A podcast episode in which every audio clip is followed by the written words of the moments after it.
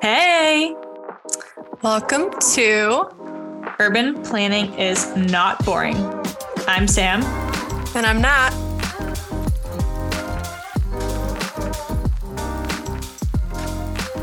Hello. Hi.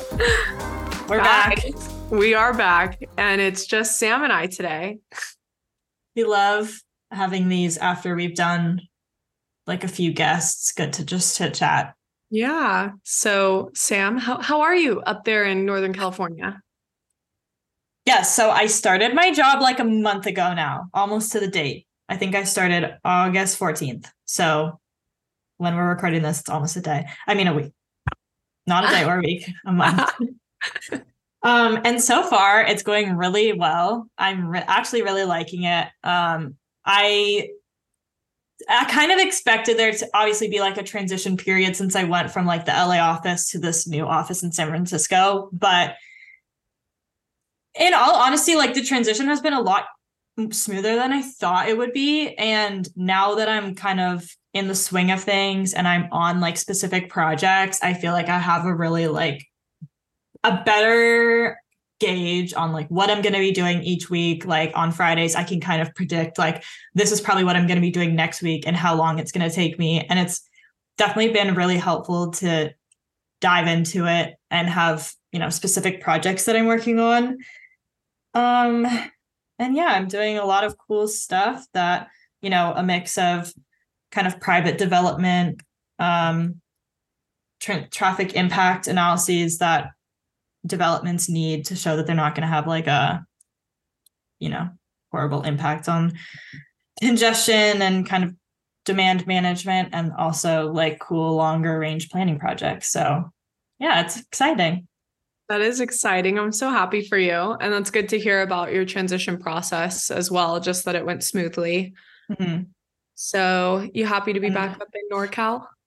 um yeah i think like i kind of didn't know what to expect moving back home i moved back in with my parents as i might have mentioned before and it's been honestly like a lot easier than I thought it was going to be. I feel like since my parents still both w- work full time and I'm now working full time, we don't have like, it's not like we have a ton of overlap and we just Yeah. kind of hang out at night. And I think something I need to work on is like finding like a community outside of like my parents and like work people. Like, not that I don't, you know, like hang out with both, but I just feel like after work i need to like figure out things to do like hobbies kind of Yeah. so that's like my kind of what i'm trying to figure out right now i just got dinner with a girl that went to usc but was not in our program like she was we like connected randomly and she works in like civil engineering so it's like a related field and it was Yeah. it was cool just to like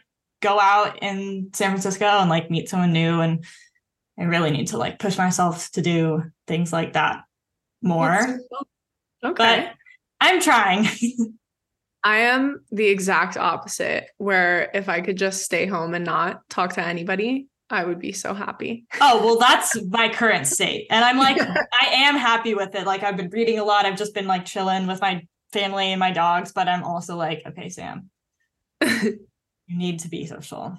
And so, I mean, don't put so much pressure on yourself. Yeah, no. you know, it's yeah. okay. Like if you really, if you feel like you don't want to, you know, don't put any pressure on it. But I do know what you mean. Cause that's how I've been feeling in Los Angeles is like, maybe I should go out a little bit more and actually Yeah. experience LA. Least like in 50 though. minutes of traffic. So yeah. Ah, okay. Well, today's glorious episode. Wait, before that, we have an exciting announcement. Oh, yes. I'm so sorry. Oh, we That's actually okay. have a couple of different things that we were supposed to talk about. Um, but yes, let's talk about our exciting new gig. Yes. So we were contacted by Affordable Housing LA. Or that's not it at all. okay. It's Friday night. We've had a long week. That's like not it even a little bit. So it's called Abundant Housing LA. Um uh, and we've actually talked about this group um, before on the podcast. I think that we um, highlighted them as like a, a, cool organization to look into. Um, anywho, so they, for the past couple of years, have done a pro housing leadership certification training, which is a really cool 12 week kind of boot camp on all things housing. And um, in this kind of course, students will gain practical skills and real world knowledge on various aspects of housing development from parcel to approval to construction through a kind of pro housing lens.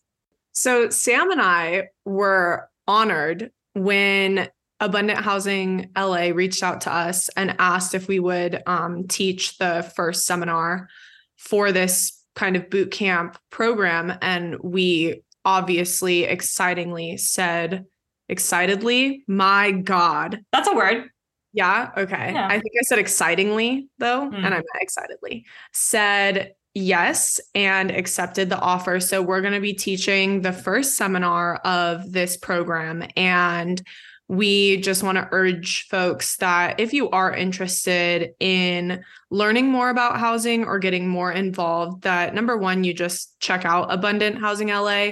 And Sam and I aren't 100% sure if the enrollment is still open for this um, boot camp, but they are going to be hosting them, you know, every year as based on the conversations that we've had. I think they're also planning for um, another uh, boot camp next year. So if you're interested, then you know, feel free to browse their website, kind of peruse around and see um, if it's fitting for you and if you're interested in signing up. Um, and just also stay in touch with them because they post a lot of really important resources and information about housing and you know this is just a good opportunity i think where sam and i are always getting questions about you know how do i get more involved in urban planning but don't like necessarily want to go to school or you know maybe don't have the time or i'm just interested for more information. This is opportunities like this are often things that we would recommend um, in order to just get more industry knowledge without actually having to apply to like a program or you know a school or something like that. So this is something that sam and i wanted to highlight and just let it be known that you know we're grateful to participate and we also want more folks to get involved and understand what abundant housing LA is and you know what they do and how how amazing they are. Yeah, and one last note, um it you know if you are able to um it it does come with cost just to you know make sure that the program can run but they do offer um, need-based fee waivers and discounts so if this is something you're interested in and the price tag is just not within your budget, um, do reach out to Abundant Housing and just explain that. And, you know, I'm sure that they'd be more than happy to help if they're able to. So, yeah, we're super excited about that. It was definitely like a kind of crazy. I don't know, it's crazy for me. Like, oh my gosh, people are asking us to teach things. Like, I just finished school. I'm, I'm right. not, what?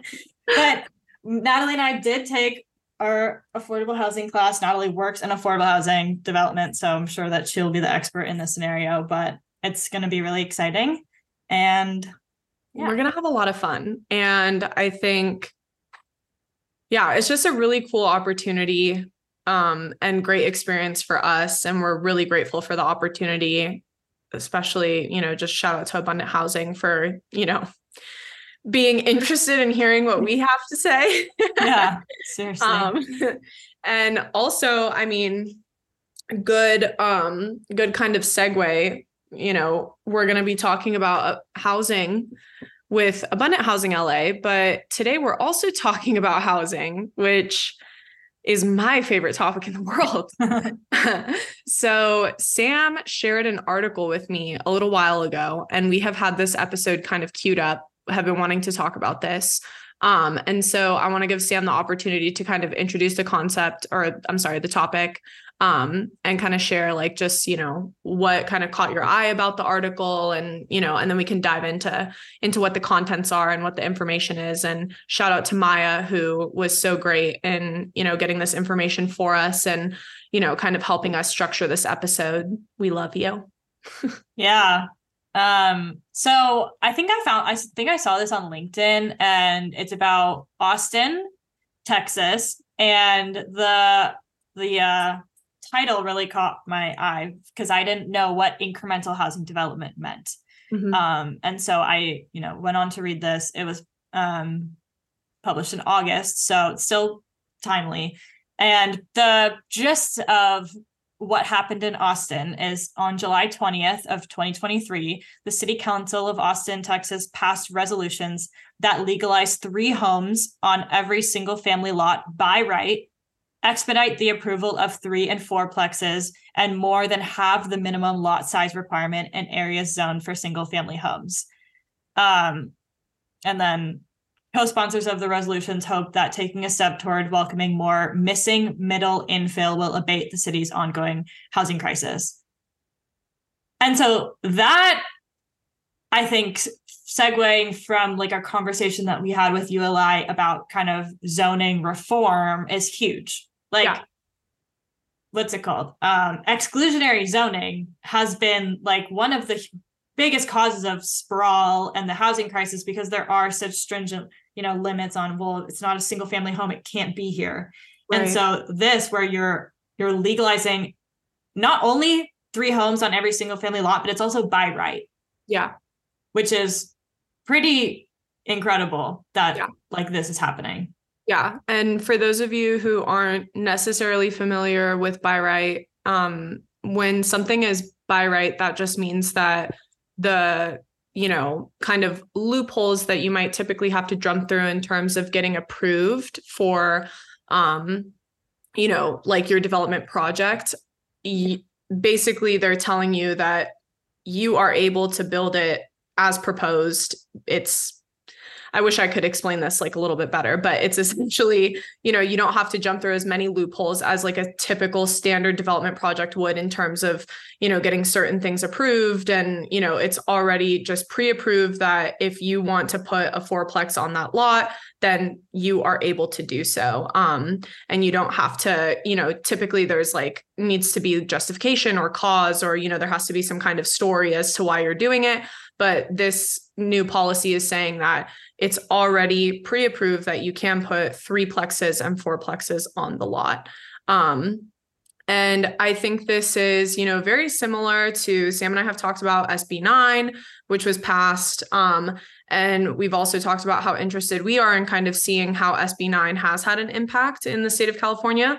Um, I'm very curious to know because, you know, there there is some certain kind of considerations that you know one can take when kind of addressing the housing crisis but i do like the way that this article framed it as missing middle housing because i think that one of the big things that often comes up with nimbyism is oh my god you're going to put a 20 story building next to my single family home. I can't believe this. This is horrible. And then there's a bunch of pushback and you know all of this kind of rhetoric surrounding that Whereas when you're building, you know, a fourplex and a threeplex, they are larger than a single family home, but they're not, you know, astronomically different. You often, you know, we can see it like, particularly if you're in California and you're familiar with Pasadena area, um, or even like Los Angeles area. Sam and I both lived in LA, um, where we were a not a fourplex, but we were a very small multifamily housing complex right in a single family neighborhood. They blend in quite well they are not you know like this big obstruction you know um in in a single family neighborhood. So i do think that this kind of concept of missing middle infill housing is a really good way to frame the conversation around doing something like this.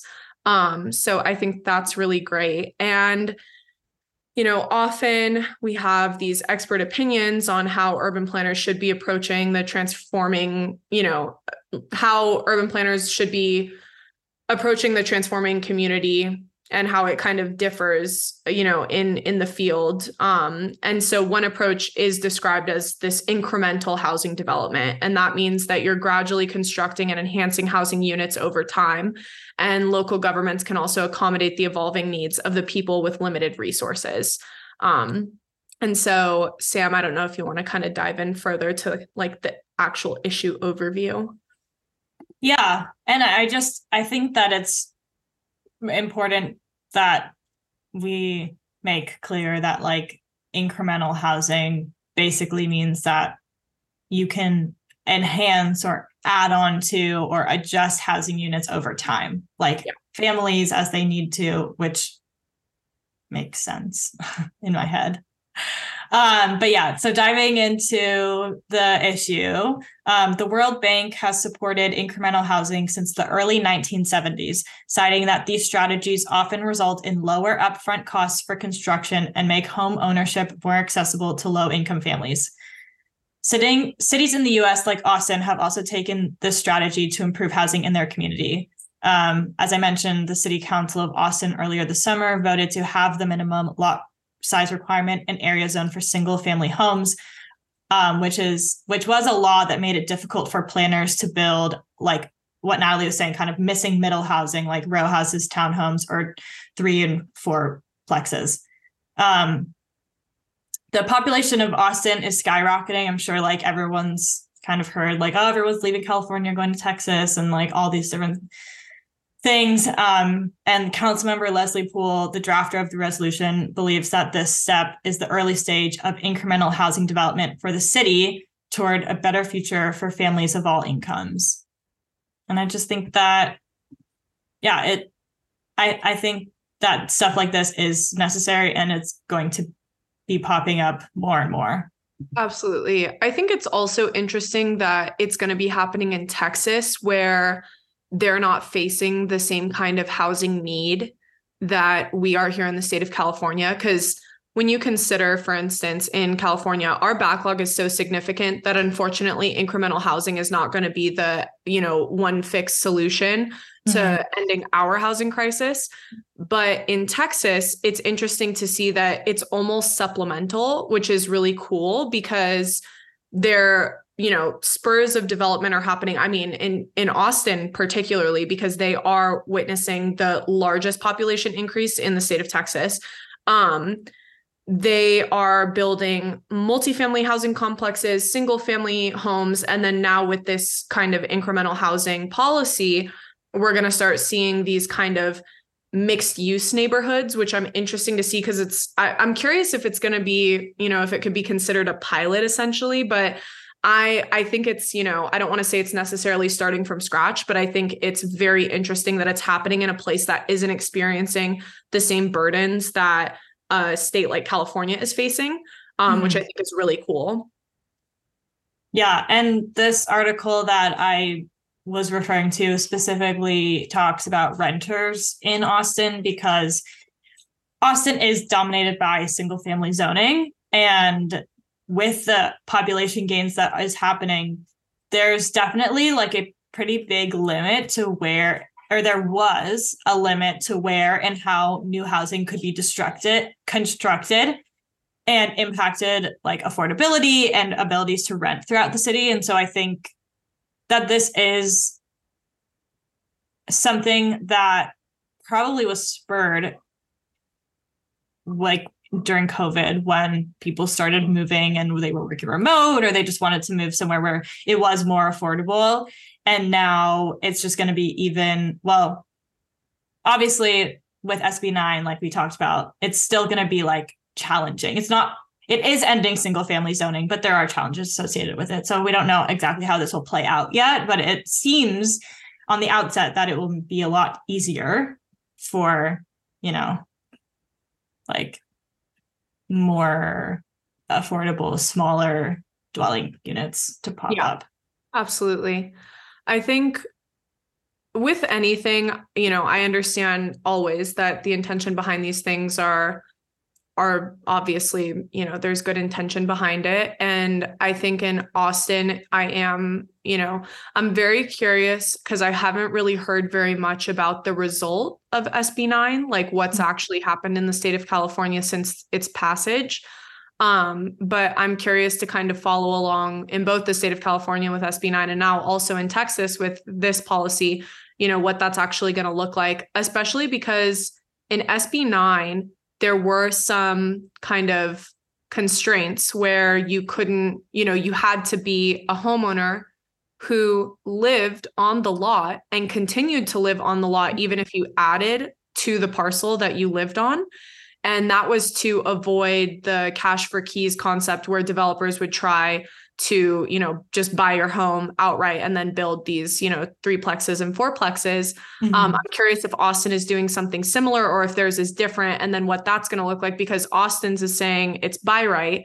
And so my assumption is with by right, I don't know if that means just like any vacant lot if it's in a single family zoned originally single family zoned area if they can just put a fourplex on it like as a developer. I'm curious to see you know what the differences are and what that's going to look like. Um but it's a very interesting concept and i'm a huge advocate for missing middle housing especially because i think in the field of urban planning we're often or also in the field of housing you know there are a lot of proponents in urban areas that say like density density density no matter what but I think it's really important to kind of consider the context in which you're building because I don't agree that sticking a 10 story building right next to a resident single family residential area is, you know, very sensitive to to um, the context of a neighborhood. And so I do think that density is important to consider. And so I think something like this kind of alleviates that, you know, that argument of like, wow, it's going to be this huge building that's just like this huge obstruction in my neighborhood. Um, versus, you know, with this kind of missing middle housing, you're only talking about typically two story buildings. They're not any higher than that. Um, and so I'm I'm really interested to see how that's going to play out. And I think I'm I'm optimistic that good things will come. Um, so yeah, but now we just we can just dive in and discuss some different things about this. Yeah, and I think that's something that's interesting that um is is kind of talked about with this with incremental development is that so that like that there are a lot of barriers to prevent neighborhoods from kind of evolving over time. Right. And obviously like zoning the intent of some of our zoning laws was to separate non-compatible uses. And now that we're kind of shifting our mindset towards like oh like transit oriented development 15 minute cities and like there are kind of these shifting paradigms about the ways that cities work i do think that this kind of incremental development of like okay well let's like you know have you know this this can be subdivided and let's just you know have more people and we can have more density. And i think that the ability to evolve over time in response to different needs is important. And that's kind of what incremental development stands for at, at its core how i understand it. Um so yeah but we can we can kind of dive in because i feel like it's interesting having this side by side with sb9 Yeah. and i don't i i probably should have looked this into this i also don't really know what sb9 has done um or if there's well, been I think a lot it's not of even I I don't even think it's necessarily that we didn't look into it. I just don't think that there's enough information yet because it's such a new policy. yeah You're not really going to have a lot of data that's going to show you, you know, what the actual impact of SB9 has been yet. Yeah. Um, but maybe that's something, you know, episode idea. Maybe we can see if there is some information that maybe somebody's tracking it and might be able to kind of highlight any any changes that have come. But it does get very difficult with a policy like SB9 because these are have to be homeowners Mhm. that choose to build on their own property. So I don't know how you even collect data in relation to that. Um I mean I guess it would go through like permitting because you would still have to do that. But I'm curious to see you know what information or data has been collected thus far. Mhm. Yeah. I will say in this article um, that I'll link, um, this individual, Nolan Gray, I think he is the author of Arbitrary Lines, which is a book about it's called Arbitrary Lines How Zoning Broke the American City and How to Fix It. He did cite in an article in the Atlantic that one in every four homes built last year, 2022, in LA was an ADU. Yeah. So I don't know if that's part of S like if that was a result of SB9 or if like ADUs have just gained popularity because the housing crisis and the affordability crisis like challenges, but that's something. Yeah, absolutely. No, it is. Um, you said every one in four. Yeah. Newly developed? Uh every one in four homes built last year was an ADU. Okay, so that sounds like most likely new construction and they added an ADU in the back. So I don't know if that would be applicable to SB9, but Right. it's still highlighting that there are individuals who are acknowledging the importance of building homes such as ADUs and such as like just lower density but occupying the lot in different ways kind of reimagining the way that you're actually building a single family home Yeah. um and so i think that that is worth mentioning and it's very you know interesting to know that it's one in four is pretty significant Yeah. And I think, you know, we have this kind of note about expediting housing development plans faster. Um, from my experience in California, at least, we have measures in place to expedite affordable housing development through like CEQA. Mhm. Um, I guess like you can bypass parts of CEQA if it's affordable housing, which kind of relates to this in a way. Um, I don't know how market rate housing would fit into this. I guess because this is basically just saying any single family lot could be subdivided, then you could put market rate, you could put affordable, you could put anything. Yeah. Yes So that's interesting. yeah it is going to be interesting to to again just like see kind of how this unravels um in california i mean i think the the hard part is that when you're dealing with affordable housing often a lot of folks say that it's really wonderful how there are these opportunities to kind of expedite development Mhm. and there definitely are but there are also as i've been learning um, in my new job there are a lot of additional loopholes that market rate housing doesn't have to go through that affordable Mhm. housing does and that's specifically on the financing side Mhm. um, and it becomes very timely. And when you're dealing as private developers with public agencies, you have to go through the bureaucracy of dealing with a public agency, and that becomes very timely. And, you know, you and I have talked about this on the podcast. When you're a developer, you are trying to stay within a very strict timeline because you have, you know, your financial analysis kind of rides on getting a project complete uh, at a certain point. And so you Yeah. have a lot of dates that you're trying to stick within. And so when you are dealing with these, you know, with public agencies that aren't as timely as you would like them to be, it can really, you know, hold up a project and it can make things very stressful. And so I, you know, I think in general, I love seeing things like this happen where there are policy changes on one front and at the same time i wish that it was like you know sometimes i'm like maybe let's hire some more people for the public agencies so that we can you know get documents reviewed faster so that we can have these processes you know work a little bit more efficiently. Um because i really do think that you know when we talk about like the root causes of the housing crisis it obviously you know it comes down to supply and demand of course and supply being so low um particularly talking about california you know you're you're trying to figure out okay well how do we how do we add to supply? And i think that policies like incremental housing is great because yes you can add to supply but at the you know at the rate that we're at and you know how how kind of deep into it we are with our significant backlog unfortunately missing middle housing is not going to solve that and so you do need larger multifamily projects. And so i think that a part of me is you know i'm not trying to knock the the good policies that are coming forward and and you know the good intentions but i do just kind of wish that there was a more fine-tuned look at what the actual challenges are when it comes to just building housing in general.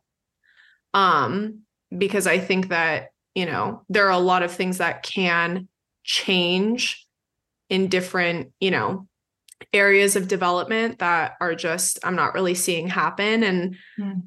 yeah, I think uh I'm not trying to put like a pessimistic view on it, but I do just sometimes like I see policies like this and I'm like, wow, that's really great, but what about, you know, this other side of it? Like Mhm. let's let's maybe start looking at that as well. And that's Right. just me as, you know, just constantly thinking about housing.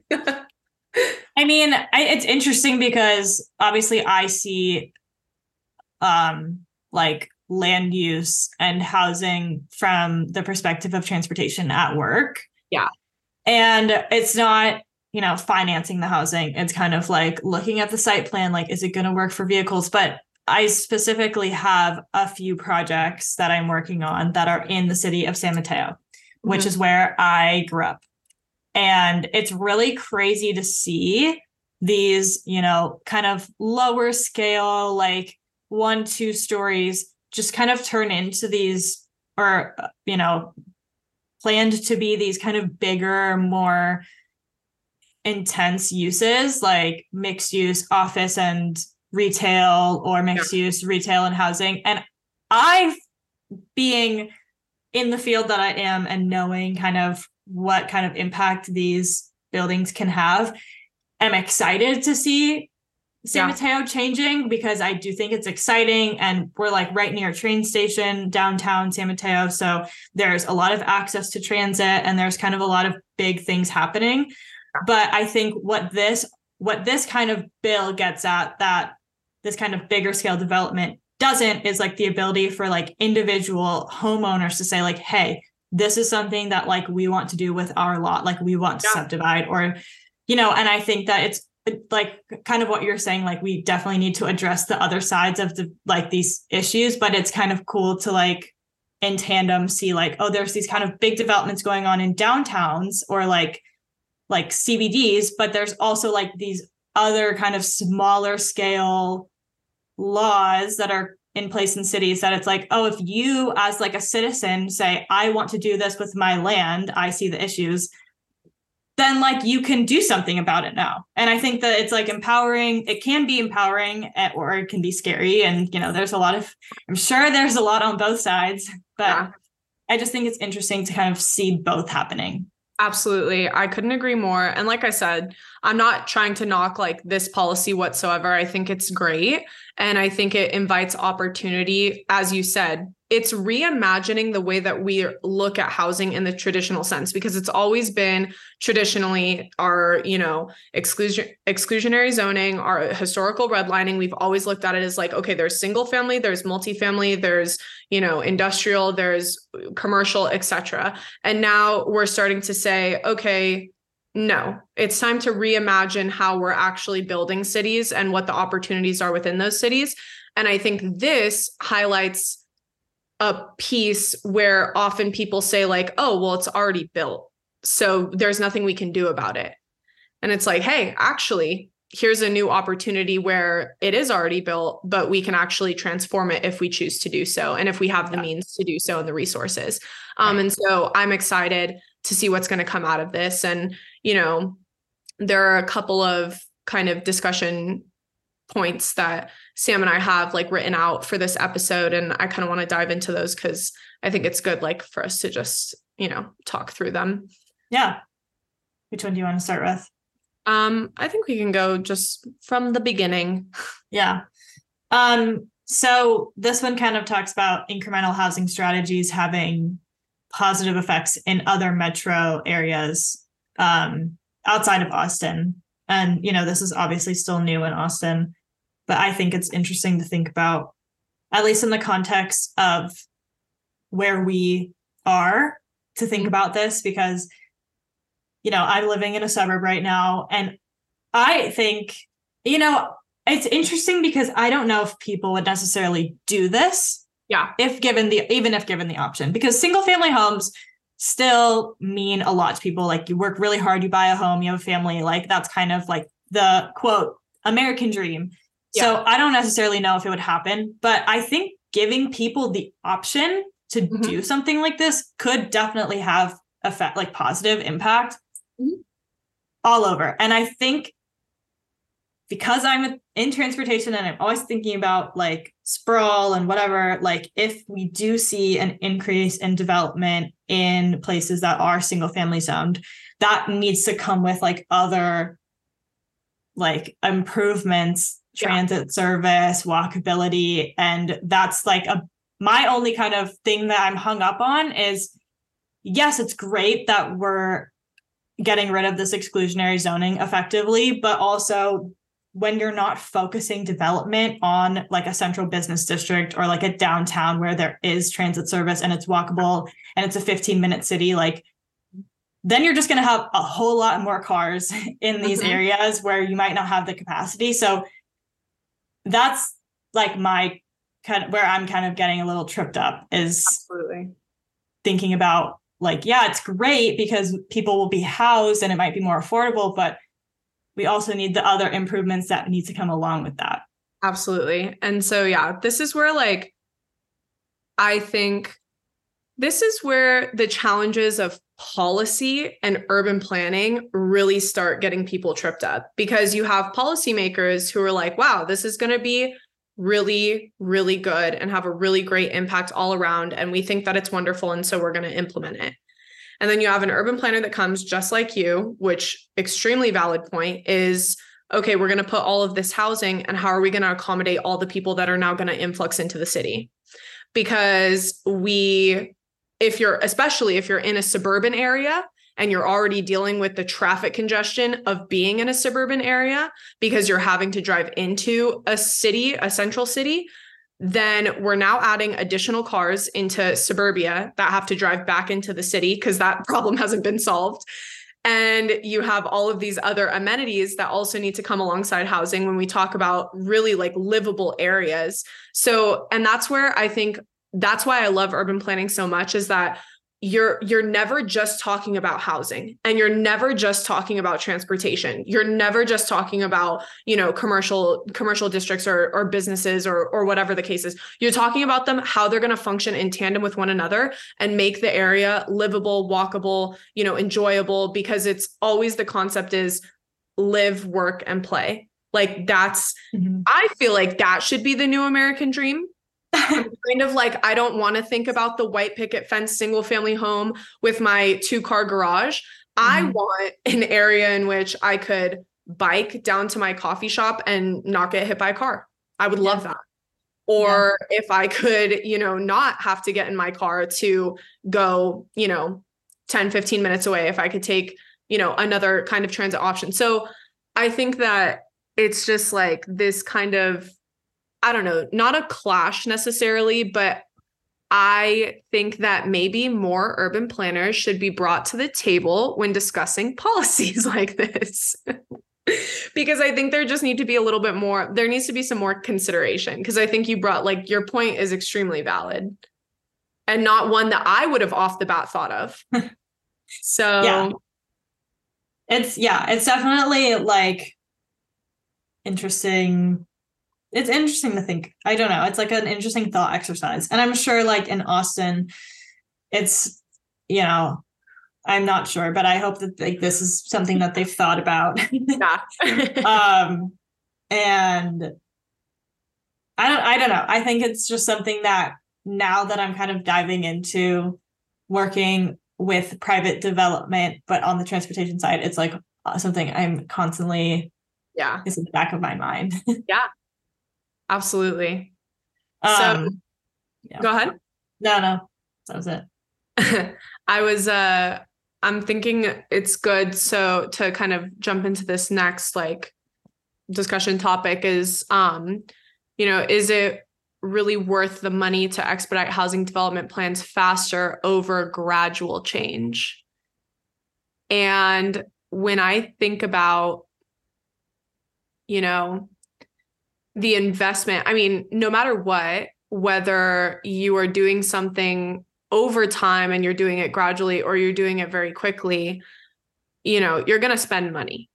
Um, the one thing that can kind of be a little bit scary when it comes to development in particular, and that's development of any kind, whether you're talking about transportation infrastructure improvements, transportation in general, housing, whatever the case is, when you're doing something gradually and over time, you run the risk of things being more costly as time goes on.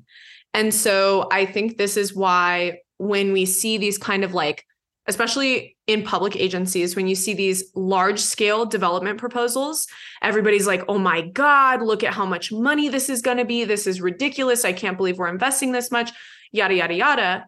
But the thing is, is that we either invest it at the current price that it's locked in now, or we could potentially run the risk of having to spend 10 times more in the future. Um, and so I think that's something to definitely consider. Um, but if we're talking about specifically just like expediting housing development, I always think just as quickly as possible because I mean, we live in California. So anything that can be done fast and efficiently and safely is most important, in my opinion. But I do understand this idea of gradual change because I think that helps more so on the political side, I would say. Mm-hmm. Um, you know, you don't want to or I think that when you, you know, just come in somewhere and say, "Hey, we're going to be revamping this entire neighborhood or this entire community," you do often have a lot of people who are like, "Whoa, um, mm-hmm. like what's going on? This is this is a little bit you know intense and it can often be confusing and that can you know warrant a lot of people to come forward and oppose projects often because they aren't proposed you know in the most appropriate ways or they're just mm-hmm. you know kind of thrown at folks um, with not much explanation and so i do understand the potential of like gradually starting to phase projects mm-hmm. and i think something like you know infill development it is essentially, I mean, you're not technically phasing it, but it is this kind of gradual change where you're saying, hey, not trying to ruffle any feathers. We're just going to make a couple of changes, you know, let's see, let's see how that works. Um, I'm not 100% sure. I don't really know what the right answer is when, when you're talking about that. Um, I don't think anyone knows what the right answer is. No, I think from, I mean, experience, um, I just constantly like as much as I love housing, I also love transportation and and those concepts, especially like talking about it with my dad and stuff. And it's funny because he always talks about um, you know, this kind of elaborate transportation network that we had in the 1950s in Los Angeles in the state of California. And we completely ripped it away and we're now rebuilding it literally on the exact same lines that once existed and we're doing it you know for so much more money. I mean i can't even begin to describe how much money it's insane but i think that's something where i just always am thinking about like the longer you wait it's just like often you know just prices go up things get more expensive. It just it's you know I just don't really, and I don't think too, like in a crisis, I don't think there is time to wait. I think it's just like you need to just act. And that's always easier said than done. So I acknowledge that as well. Yeah. And I think that this brings up like, you know, housing development on a large scale, like versus this kind of gradual change that incremental development is talking about and I think you brought up earlier, like neighborhood, local context. And obviously, you don't want to like change the fabric of a neighborhood. The residents probably will not like that and like will be opposed. And as planners, I don't think it's our job or like developers to like basically take control of a neighborhood and say like or like a street or a place and be like this is what we're doing we don't care what you think yeah. and so i think that like yes where there's where we have transit oriented development and there is obviously a need for housing there and there might not even be housing there like that's a good opportunity to be like let's you know put housing there because it will be you know convenient for people and you know this is kind of the new wave of what we're looking at. But i think in terms of gradual change something like this is good because it's not gonna like what you were saying it's not gonna like completely change the fabric of a neighborhood it's not gonna put like four story buildings next to single family homes like you're gonna like yeah you might have like a triplex but that's you know not gonna be crazy change from Yeah. a single family home in terms of height and like scale and massing and whatever Right. so I obviously don't know anything really about the money side of this. So I'm not going to comment on that. I think that it's we need a mix of both. And if there is money to be spent to expedite housing development anywhere, Yeah. like you're saying, we have a need, a dire need. I think I don't know. I think it's probably worth it. I would say so.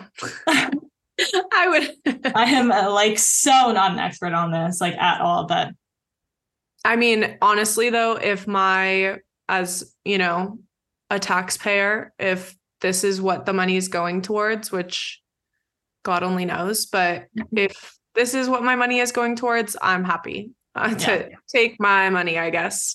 yeah, Um, I guess. I say I guess because, you know, you just never know. But Yeah.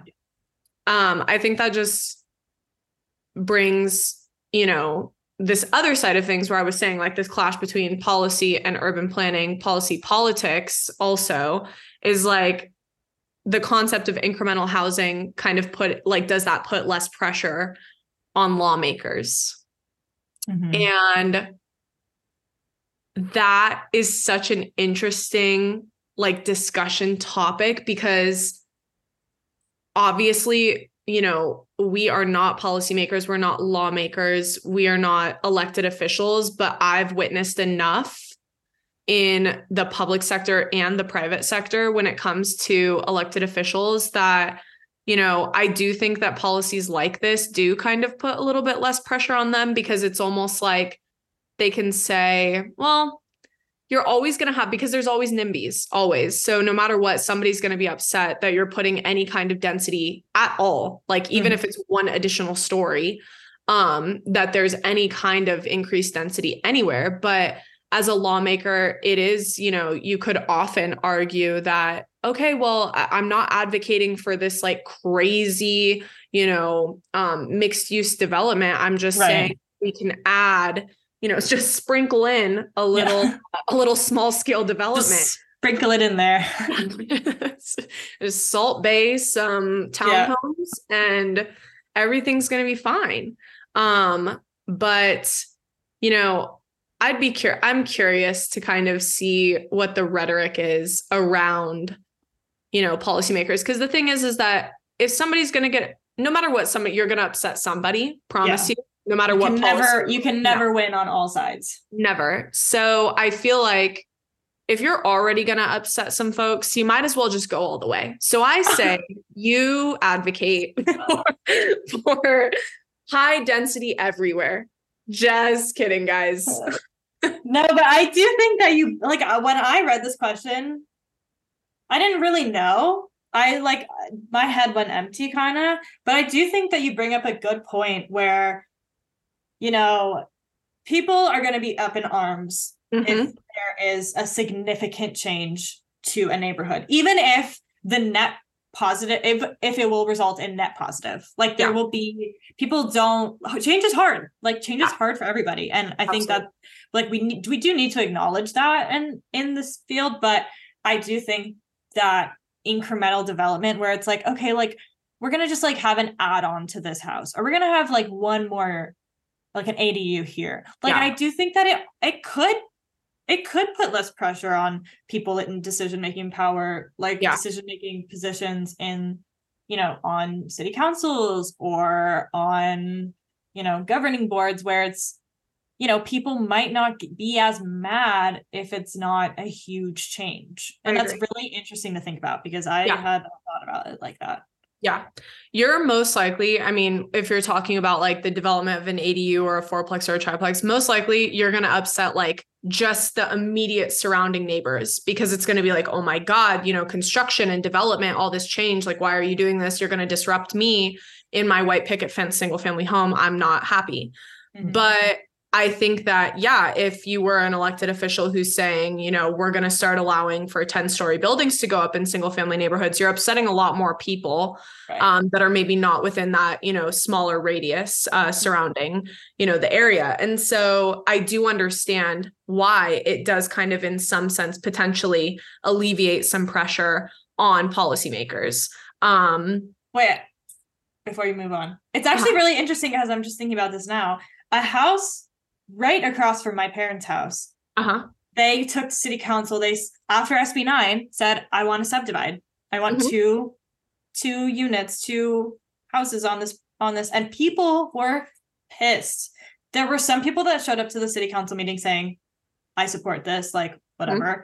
They, I feel like they were probably more so indifferent, but they were like, you know, this person's going to do what they're going to do, whatever.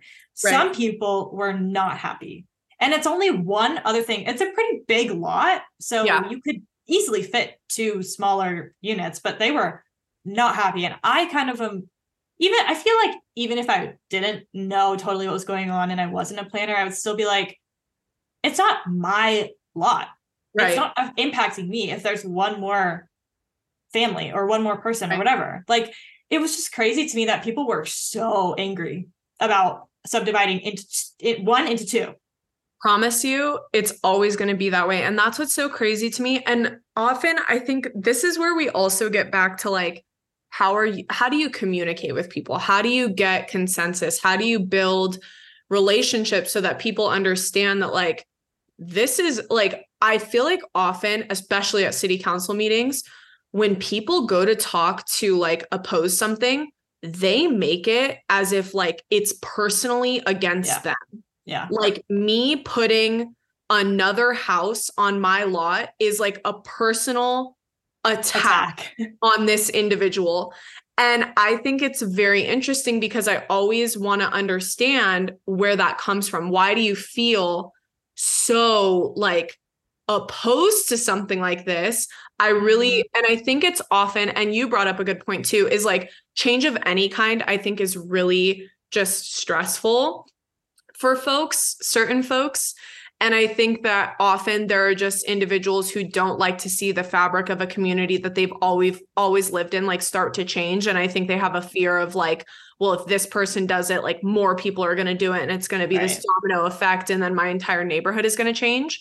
But I also think that we're not necessarily framing it in the right way because often I feel like that concept of change is negative when in reality you can frame it as like being a really positive thing um because you're you know maybe potentially you're bringing more people into a community to invest in that community. That means more resources are brought to that community. That means that there are going to be you know more positive impacts to that community. And as you said even if there's a net positive impact people are still opposed. I'm curious as to like I want to understand. I want to live in the human psyche and understand yeah. why these people are like so against it. Yeah. It's very interesting. And like even when having conversations with certain people cuz like I live in the suburbs. So like when talking to neighbors Same. or friends and family friends, they're often like, "Oh my god, did you see like a few streets over they're building this really large multifamily housing complex. I'm like yeah well we have like this huge mall that's like right next to it. It's also on one of the busiest roads. On route 66 it's next to the free like it's not next to the freeway but it's close to the freeway. It's close to the metro. We have a metrolink station. I'm like so yeah i, I do understand why the vacant lot that i've been looking at since i've lived here since i was five is now being developed. I think that's great yeah. Like, I don't think that's a problem. Yeah. And it was funny because when they started building those multifamily housing complexes in my suburban neighborhood, um, they in turn also were like, oh, we're going to build a new park. Because there was number one, I, I don't know how this is even possible with a housing crisis, but in my neighborhood alone, within like a five mile radius, we have hundreds, if not thousands, of acres of land that is completely vacant and has been since I was a child because I've lived here my whole life. And um, seeing that now they're developing it is really, really great. Um, and we're also very park rich in my neighborhood, um, which makes sense because it's suburbs. But we they decided to build a park as well. So this is the other thing is like with this development is also coming other opportunities for different kinds of development, for better development, for things mm-hmm. like a park. Now they're putting in a dog park. Everybody's really happy about that. And I can promise you that would not have been built if there wasn't going to be multifamily housing right next to it. Promise. Yeah. Yeah. It wouldn't have happened. So I think that we there's like a way to frame it that, mm-hmm. you know, it could potentially maybe change people. I mean, I don't think so because people are just, you know, people will remain people, but ah, maybe we can just lessen the NIMBYism, you know? well, the, they did say in this article about Austin, and then I think we should wrap up because we've been talking for a really long time. It's almost Great. 6 p.m. Oh my god. Um, they did say that they, there was not a lot of younger people opposed to the, yes. legislation, yes. which makes that. sense because they are the people that we, they, we are the people yeah. that are most impacted or yes. going to be at least most impacted by this. And so it makes sense that, you know, it might be a generational thing like, oh, well, I bought my house so long ago. I deserve it because I worked hard for it. Don't change it. It's like, well, you also paid $50,000 for it. And now I have to pay a half a million and I don't have it. So, yeah. you know, have it. Yeah, like my income doesn't qualify me to buy a, a house at, in this economy. So if there's going to be an apartment complex built, that's going to lower the rate of every other housing. Okay, I'm yeah. happy. That makes me happy as a is it happy as a clam? As a clam. you know, and hopefully you don't lose equity on your house and I don't think you will, but you know, change must come, guys. Yeah. Yeah. you have to accept it. But um to wrap up, which is Sam brought up a very good point. We've been see, this is what happens when we start talking about housing, or particularly when I start talking about it. I just can't stop. Thank you so much for listening. We really hope that you enjoyed this episode of Urban Planning is Not Boring. If you did, please remember to send us to your friends and follow us uh, wherever you get your podcasts. And remember, guys, urban planning is not boring. No, it is not.